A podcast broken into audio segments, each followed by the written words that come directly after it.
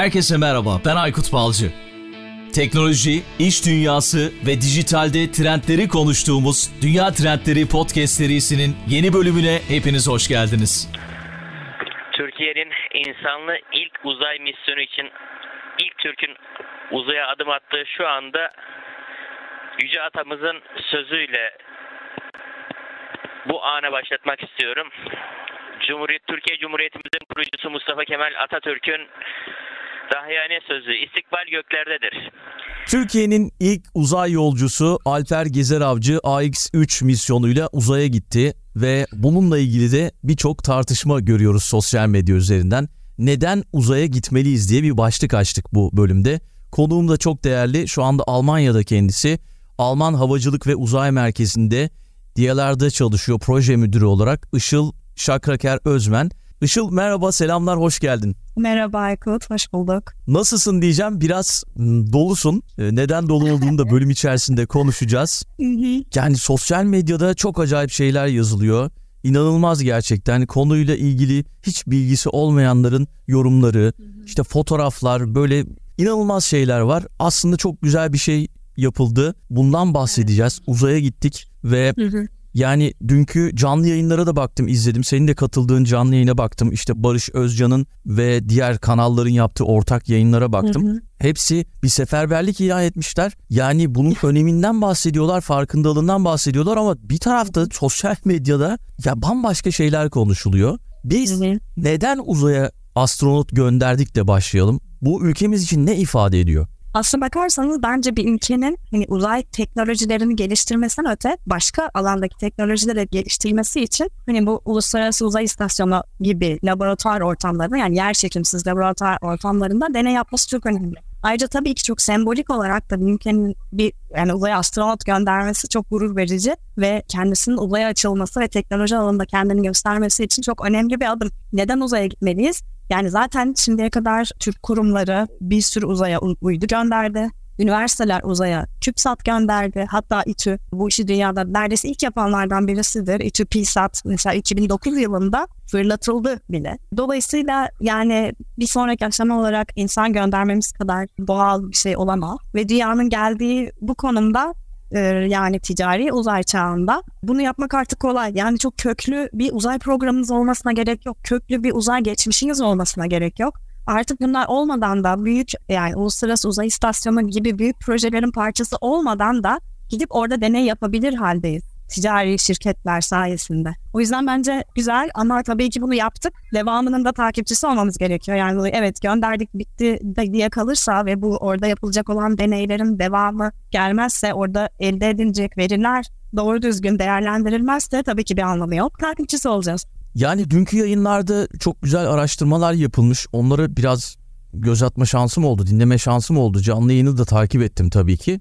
Şöyle bir istatistik verdiler. Mesela komşularımızın hepsi Suriye ve Yunanistan hariç uzaya astronot göndermiş. Yani biz neden uzaya astronot gönderiyoruz ki gibi tartışmalarla karşılaştım. Çok da üzüldüm açıkçası. Yani bunu yapmamız gerekiyor artık. Uzaya gitmenin evet. insanlığa olan faydaları neler? Belki biraz bundan bahsedersin bize. Yani ben açıkçası bizim için şöyle de bir önemli fırsat olarak görüyorum bunu. Genel olarak Türkiye'nin uzay endüstrisi şimdiye kadar çok da sivil bazlı değildi. Yani genel olarak savunma sanayi çıkışlı veya daha askeri çıkışlı idi. Ama şu an sivil bir uzay misyonundan bahsediyoruz. Bence bu çok çok çok önemli. Dolayısıyla üniversitelere veya daha temel bilimler alanında çalışan insanların da deney yapabilmesine olanak sağlayacak bir fırsattan bahsediyoruz. Bu sivil uzay çalışmalarına ek olarak yani ülkelerin bilim ve teknolojisinin gelişmesindeki en önemli aşamalardan birisi kendi yaratacağınız sorular ve bu soruları arayacağınız cevaplar. Siz bir yerden başlamazsanız eğer soru üretemiyorsunuz ilk başta. Merak edecek şeyinizi ortaya çıkarmalısınız ki bu soruları sorup onlara cevap arayalım. Yani bilim ve teknoloji şu şekilde gelişmiyor. Birisi bir soru sormuş işte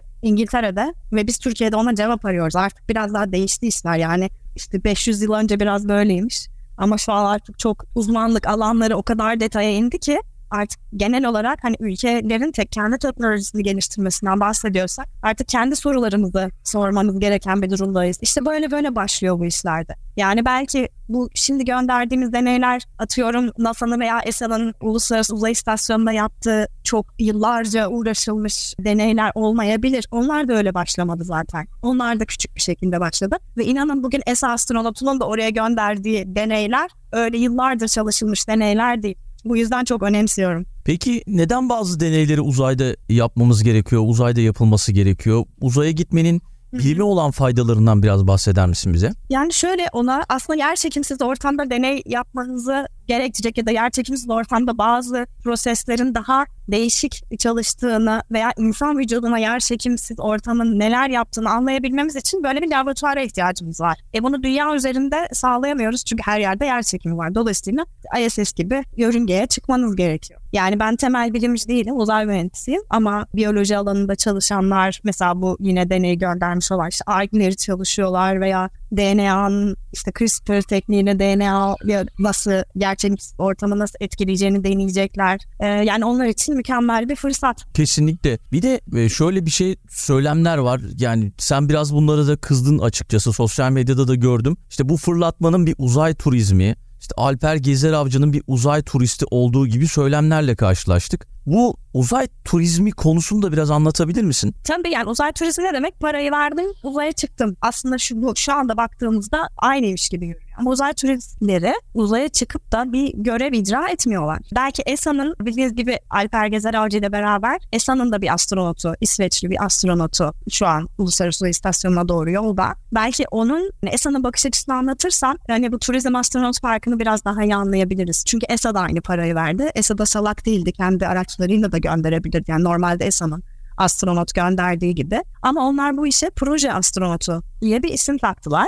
Bu ne demek? Normaldeki üç dört yıl süren astronot eğitim prosesini kısalttılar. Yani e, Haziran iki bin yirmi üç yılında başladı Markus Vand eğitimlerine. Bu görevle uzaya çıkacağı Eylül ayında belli oldu. Ve E S A'nın ticari uçuş kullanarak uzaya ilk astronot gönderişi. Ve bu durumdan o kadar memnun oldular ki ve o kadar şaşırdılar ki ve bu başarıya o kadar sevindiler ki anlatamam. Bu kadar kısa sürede E S A gibi hantal bir bürokratik devlet yapısının deneyleri toparladığına, deneyler konusunda eğitimler alındığına ve astronotumuzu uzaya gönderdiğimize inanamıyoruz. Ne kadar muhteşem bir şeymiş diye bakıyorlar. Anlatabiliyor muyum? Yani dolayısıyla Alper Bey de E S A terminolojisiyle proje astronotu olarak sayılabilir. Bunların normal astronottan farkı görev sürelerinin daha kısa olması. Markus Vand da Alper Bey gibi on dört gün süreli kalıp orada deneylerini yapacak ve sonra geri dönecek. Tabii belli kriterleri de sağlaması gerekiyor. Öyle herkes gidemiyor. otuz altı bin kişi başvurmuş ve onların içerisinden evet. iki kişi seçildi ve sonrasında Alper Bey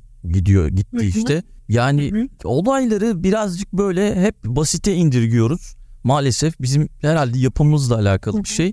Yapmazsak niye yapmadık oluyor. Yaparsak da böyle basite indirgiyoruz. İşte yani İsveç'in bakış açısına bakalım ve bizim bakış açımıza. O yüzden de böyle bir yayın hızlı bir şekilde yapmak istedim seninle. Yani çok yap, zamandır da bu yap. konuyla alakalı çalışıyorsun. Evet. Uzay çöplüğü konusunda da çok çalışıyorsun. Belki biz evet. uzay farkındalığı için neler yapmamız evet. lazım? Bunu anlatırsın bize. Yani bence olayı siyasal boyuttan kesinlikle kopartmamız gerekiyor. Şunu anlamanız lazım. Dünya değişti. Dolayısıyla uzay faaliyetlerinin yapısı değişti. Bugün SpaceX gibi bir firma her şeyi yapabilir haldeyse bu artık devletlerin devlet eliyle bu işin daha fazla sürdürülemeyeceğini anladığı için. Yani Amerika Birleşik Devletleri ya da NASA'da aptal oldukları için bütün kontratlarını SpaceX'e vermedi. Çünkü baktılar ki bu iş bu şekilde daha hızlı gelişiyor. Artık başka bir dünya var. Artık uzaya ticari bir şekilde erişimimiz var. Dolayısıyla bu iş bu şekilde değişecek. Yani demem o ki e, iktidarda kim olsa bugün böyle bir gelişme yaşayacaktık. O yüzden bu işi siyasetten uzak tutmak zorundayız. Yani hem hükümet yanlıları için bunu söylemek istiyorum, hem muhalefet için. Çünkü herkes başka bir telden çalıyor şu anda. Ama gençlere baktığınız zaman işte dediğin gibi dün Barış Özcan ve Evrim Ağacı gibi bir sürü bilim platformunun ortak yayınına katıldı. Yani sonra bana ulaşan liseli, üniversiteli gençlerin yazdıklarına inanamazsınız. Yani alttan gelen gençlerin umrunda değil bu siyasi kavgalar. Biraz daha sanıyorum ki üst yaş... İnsanların, belki bizim yaşlarımızdan biraz daha büyük insanların problemi gibi duruyor. Ama gençler için çok önemli değil. Onlar bu işten ilham alacaklar.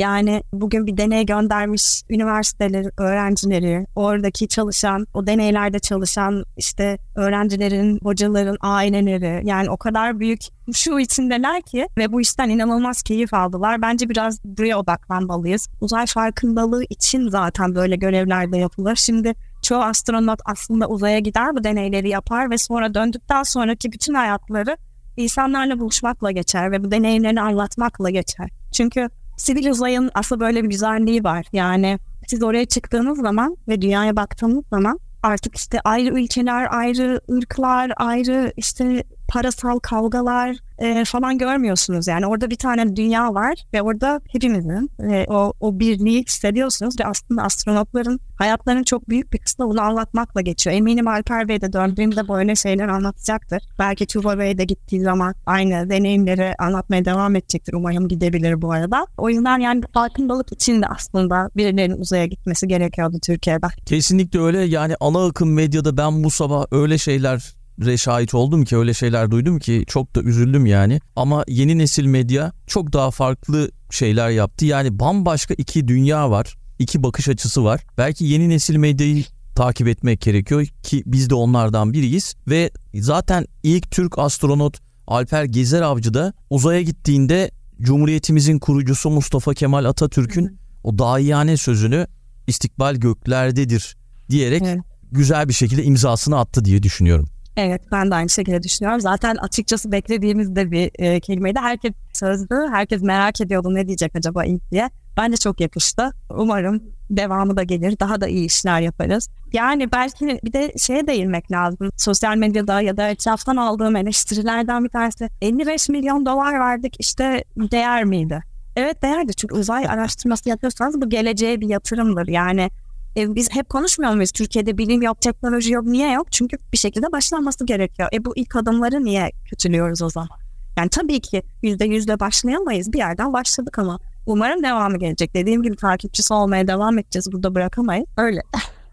Şimdi son olarak belki şeyi sorabilirim. Şöyle eleştiriler de oldu sosyal medyada. Biz niye kendi roketimizle çıkmıyoruz? Niye kendi roketimizle gitmiyoruz? İşte neden bu kadar para verdik gibi gibi. Belki bunu anlatırsın. Neden biz kendi roketimizle gitmiyoruz? Yani benim bakış açım şöyle. Dediğim gibi ben biraz daha sivil uzay tarafından olaya bakıyorum. Biraz belki hippie ya da çok iyimser polyanla denebilir. Bilmiyorum. Ben böyle bir dünya hayal ettiğim için bu taraftan bakmayı tercih ediyorum. Herkesin kendi roketini yapmasına gerek yok. Mesela bizi genelde Hindistan'la karşılaştırıyorlar veya biz kendimizi Hindistan'la karşılaştırıyoruz.